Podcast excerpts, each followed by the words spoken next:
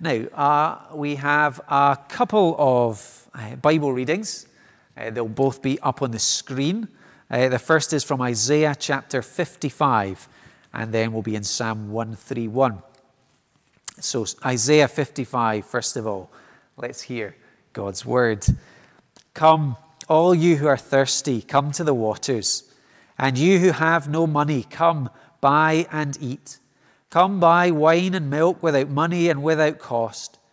Why spend money on what is not bread and your labor on what does not satisfy? Listen, listen to me and eat what is good, and you will delight in the richest of fare. Give ear and come to me. Listen, that you may live. I will make an everlasting covenant with you, my faithful love promised to David. See, I have made him a witness to the peoples, a ruler and commander of the peoples.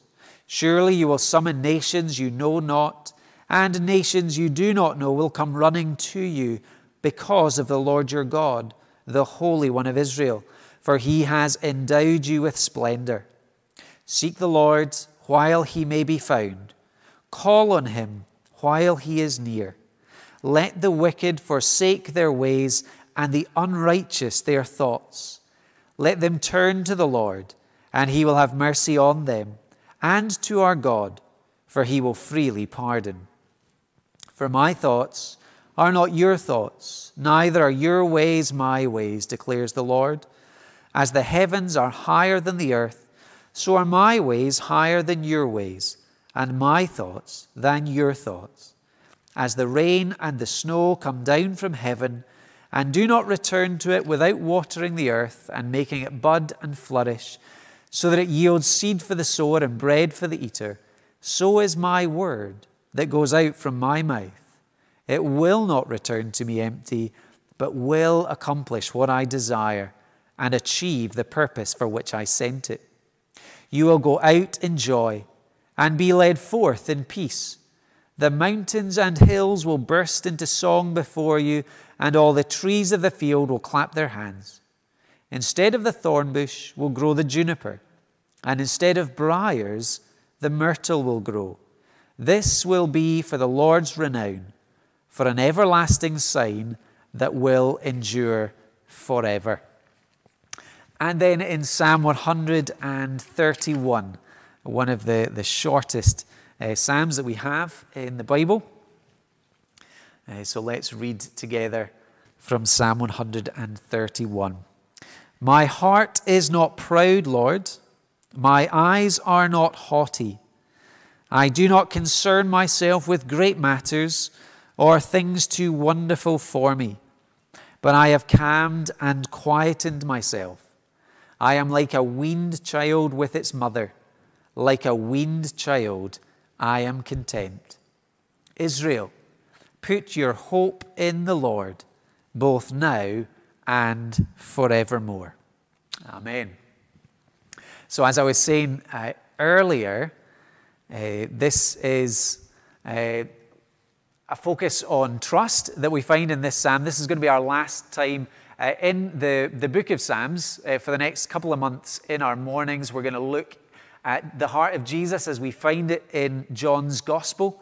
Uh, but I wanted to finish here uh, our study on uh, the Psalms thinking about trust and how essential that is. And I, I deliberately chose this really short uh, psalm because it has a really powerful image at its center.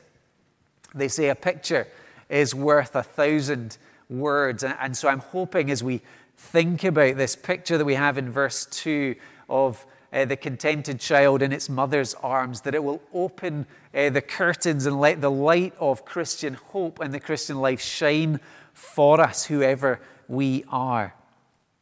That we would recognize that um, in God we can find contentment as we learn to humbly trust in a wise and a loving Father in heaven. So it's a small lesson, it's a small psalm, but it's got this massive truth that if we want to find rest uh, in the storms of life, if we want to find shelter, then we can do that in the arms of our God who made us and who wants to uh, be with us and for us.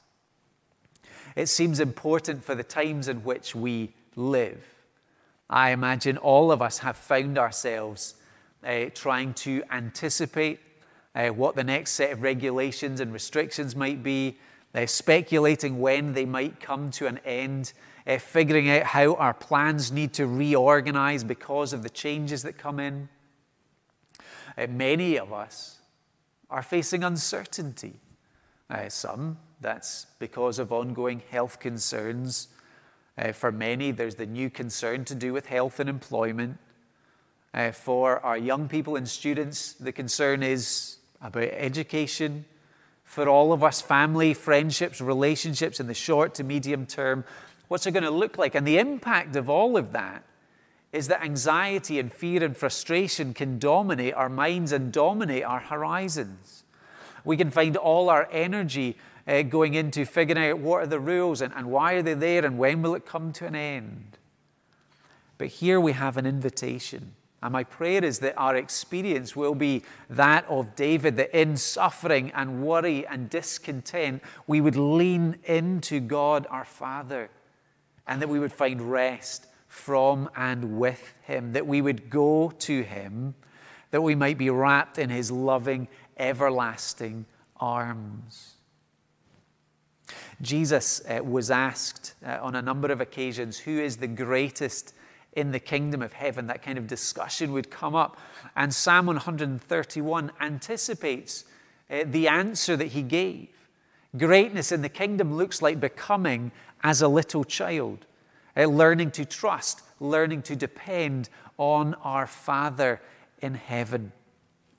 So let's explore uh, this Psalm of David together. And we'll begin in verse 2 with this picture of contentment, where David says, I have calmed and quietened myself.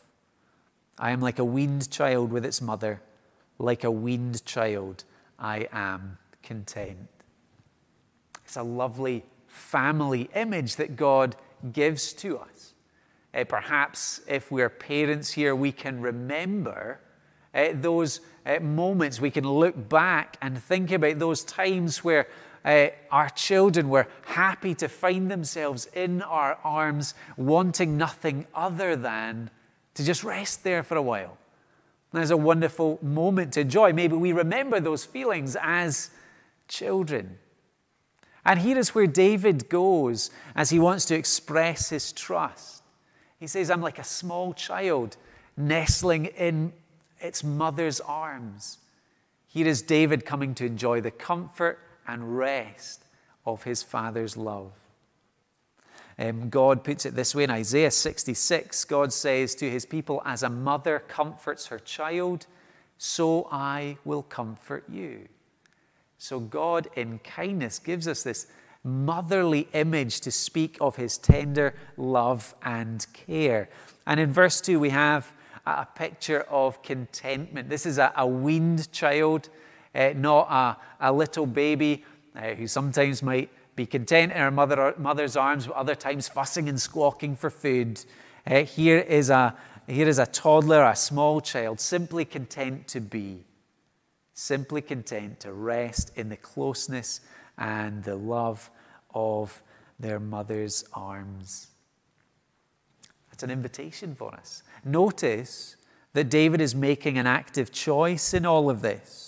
In verse 1, he said, My heart is not proud. I do not concern myself with great matters, but I have calmed and quietened myself. He's making an active choice to find contentment in God. He's looking to still the storm that he feels in his heart and his mind. He's looking to quieten that urge uh, to frantic fixing or restless pursuit that perhaps we can all feel. Even although he is the king of Israel, he's not straining under the illusion that I should be able to figure out uh, all life's conundrums, that I can manage these crises by myself. Rather, he is humbling himself to trust in God his Father. And again, I think this is a really gracious invitation for us. If your mind is like mine, probably you find itself from day to day going in a, a thousand different directions all at once. And that can be exhausting. But here is a call from God to lean into Him as Father and to rest. If you find your energy is getting taken up by fear and frustration, if your faith feels weak and you feel discouraged, here is an invitation. Come to this God or return to this God as your place of refuge. Uh, I read an article yesterday entitled When God Says No to Earnest Prayers. And the author was uh, exploring uh, the difficulties that come when you pray sincerely um, and answers don't come. And he was looking to the Bible to, to find answers for how do we respond as Christians in those moments. And uh, he directed in one of his points readers to Psalm 131 to say that in all circumstances we have this invitation to trust in God's wisdom. When we don't know why answers don't come, when we don't know why circumstances don't change, uh, like David, we have to recognize there's a point where there are things that are too wonderful for us, to recognize that God's ways are not our ways, and to rest in that, knowing that we can trust our good Father in heaven and to trust in His wisdom. David is able to rest contented because he knows his God and he knows God's character. I wonder if we've come to discover God as Father in that way so that we too can rest content. Because we know we have a Father in heaven, we know His character, we know that He is for us, so that He would be the one safe place, the refuge, the fortress that we would run to. This is an invitation that we all need to hear. It's an invitation to enjoy God's love and to know that love in our experience, to make that choice to move towards this God who loves us. I, I was thinking about uh, the first of the, the, Harry Potter books and a, a little uh, conversation towards the end where Dumbledore is talking to Harry about his scar uh, and about his mother. Uh, and Dumbledore said this uh, to him. He said, Your mother died to save you. If there is one thing Voldemort cannot understand, it is love. And then this love, as powerful as your mother's for you, leaves its own mark. To have been loved so deeply will give us some protection forever. Love as powerful as your mother's. Well, at the heart of the Bible is the powerful love of God the Father. A love so great that he would send his one and only Son, so that whoever believes in him should not perish but have eternal life. The mark of our Father's powerful love we see at the cross, where Jesus, the one and only Son of his Father, is given in our place for our sins so that we, by faith, might become sons and daughters. That to trust in Jesus, according to the language of 1 Peter, is to be shielded by God's powerful love now and until final salvation when Jesus returns. We can rest content when we know the love of our Father. Let the cross show us and teach us how deep the Father's love for us is, and that we would find contentment and trust in Him. From there, I want us to go back to verse 1 and to recognize uh, that uh, to have that kind of contentment, we need humility before God. I, I don't know if all schools are the same, but the school that our boys go to is very big on uh, trying to help uh, children understand their emotions. They seem to get a lot of classes on uh, emotions. Um, and we know we understand emotions, we understand opposites, happy and sad, or opposites, love and hate, or opposite. Verse 1 is really interesting because uh, David is appreciating and helping us to see that the opposite of anxiety the anxiety that perhaps we feel, uh, isn't always calmness and peace. The answer to anxiety in verse 1 is humility. and especially humility before God. What kind of anxiety does David have in view in verse 1? What is it that he is trying to rid himself of? Verse 1 My heart is not proud, Lord. My eyes are not haughty. I do not concern myself with great matters or things too wonderful for me. He understands there is an anxiety that we can feel when we are overreaching, overstepping our limits, when our desires are too great. So he's trying to put those to one side a desire for greatness compared to others and a failure to accept our limitations before God. He's come to understand that that path, that way of living, leads to restlessness and frustration and discontent.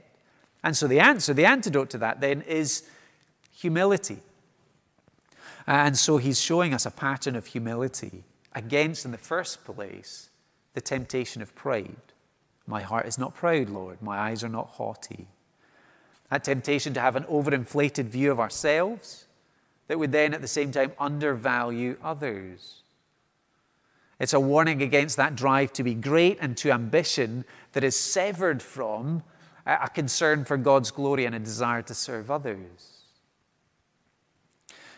It's an understanding that pride feeds on comparison and competition, and that is not the pathway to peace and contentment.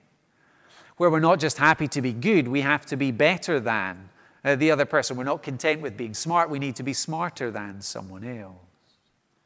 Constantly fighting for recognition and approval will not lead to contentment, rather, it will make frustration inevitable because it's very unlikely we're ever going to reach that point where uh, we've, we can say, I, I have enough, or I, I truly am at the top of the game and there's nobody above me. Even David, as king, he has to make that deliberate choice to fight against pride so he can be content. How does our image of the content child in verse 2 help us in that battle that we face against pride and competition?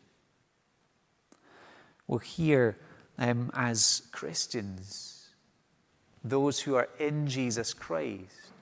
We have that wonderful truth that in Jesus we have full approval from our Father in heaven when we are in Him.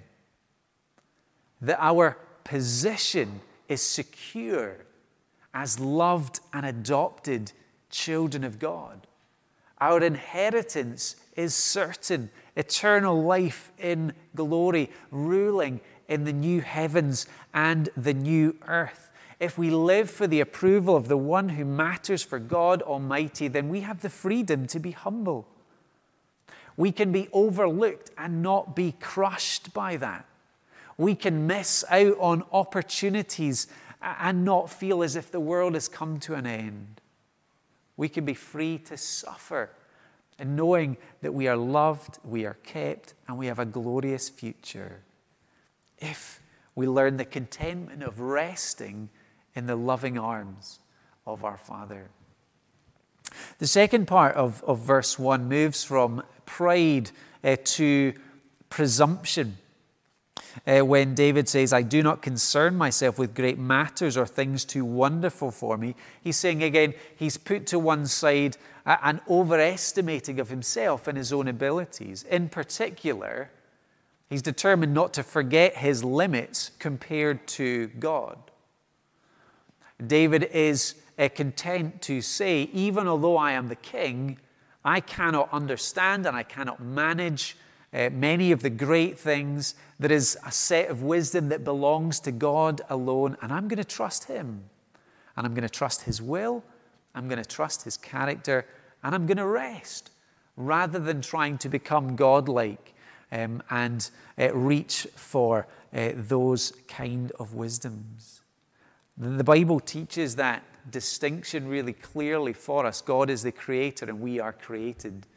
God is all knowing and all powerful. Um, he is all wise. He knows the past, the present, and the future, and we do not. We are limited compared to God. And if we try and break free of our limits, again, we will find ourselves frustrated. We will find ourselves anxious because we are trying to uh, make decisions and to control things that are ultimately out with our control. What does that look like? It might look like sleepless nights and, and agonizing over the future because we want to know what's God's will? Why this? Why me? What can I do to, to change things? And sometimes we need to learn to rest and wait on God. David has come to discover that freedom of living within those limits that God has set. Resting in knowing I can't control everything, I can't fix everything, I can't understand everything, not now and not in my future. So if you are anxious today, frustrated or fearful today, let Psalm 131 be God's gift to each of us so that in humility we would be ready to accept our limits and trust our unlimited God. And that at the same time we would take our cares to our Father in heaven, knowing that He loves us and that He cares for us. One last thing to notice uh, verse 3 as David draws the psalm to a close, and it's this that trust is the basic posture of faith. So, David's given us this uh, wonderful testimony uh, as the king. You know, before God, I want to be like a child, I want to live with humble trust. And then he calls on the worshipping people of God uh, to learn that lesson with him. As he says in verse 3 Israel, put your hope in the Lord, both now and forevermore. He has found security, he has found a solid basis for his hope, and he wants to pass that on. God is his center of gravity. God is the sun around which his life orbits, not himself as the king. And he's found that to be a place of peace and a place of rest. He's been weaned off false ambitions. He's been weaned off misplacing his desires. He's been weaned off an anxiety from fighting against those proper limits. And he's found rest. And so he calls the church to trust. As the king, he says, Trust in the much greater than me. Trust in the Lord God now and evermore. It's a wonderful testimony from King David. And it's a testimony echoed perfectly by King Jesus. While David's heart at times would waver, Jesus never did. How do we see the humility of King Jesus? We see it in his willingness to leave the glory of heaven to become one of us, in order that he might be the promised suffering servant. He lived a humble life as the man of sorrows and died in our place for our sins. How do we see the contentment of Jesus with his Father in heaven? We hear him so often talking about his delight in doing his Father's will. He didn't ever want to say or do anything outside of his Father's will. At all points in his life, he was fully obedient and had joy in that, even when it took him to the cross. And his trust, again, was absolute. So that even as he was dying, having completed his mission of coming to be the once for all sacrifice for sinners, he prayed to his Father, Into your hands I commit my spirit trust from first to last. The great King who gives that testimony and who calls us to follow in his path. So, as we leave this psalm, and indeed as we leave the book of Psalms for a time, and there are so many trust psalms uh, to explore, are we trusting God as our Father? Have we come to know and are we looking to experience that love in an ongoing way? Are we making that active choice in all the busyness and all the fear and all the stuff buzzing around in our head to come and to quieten ourselves before Him? Do we hear His call to come and rest? To come with that childlike faith to enjoy Him.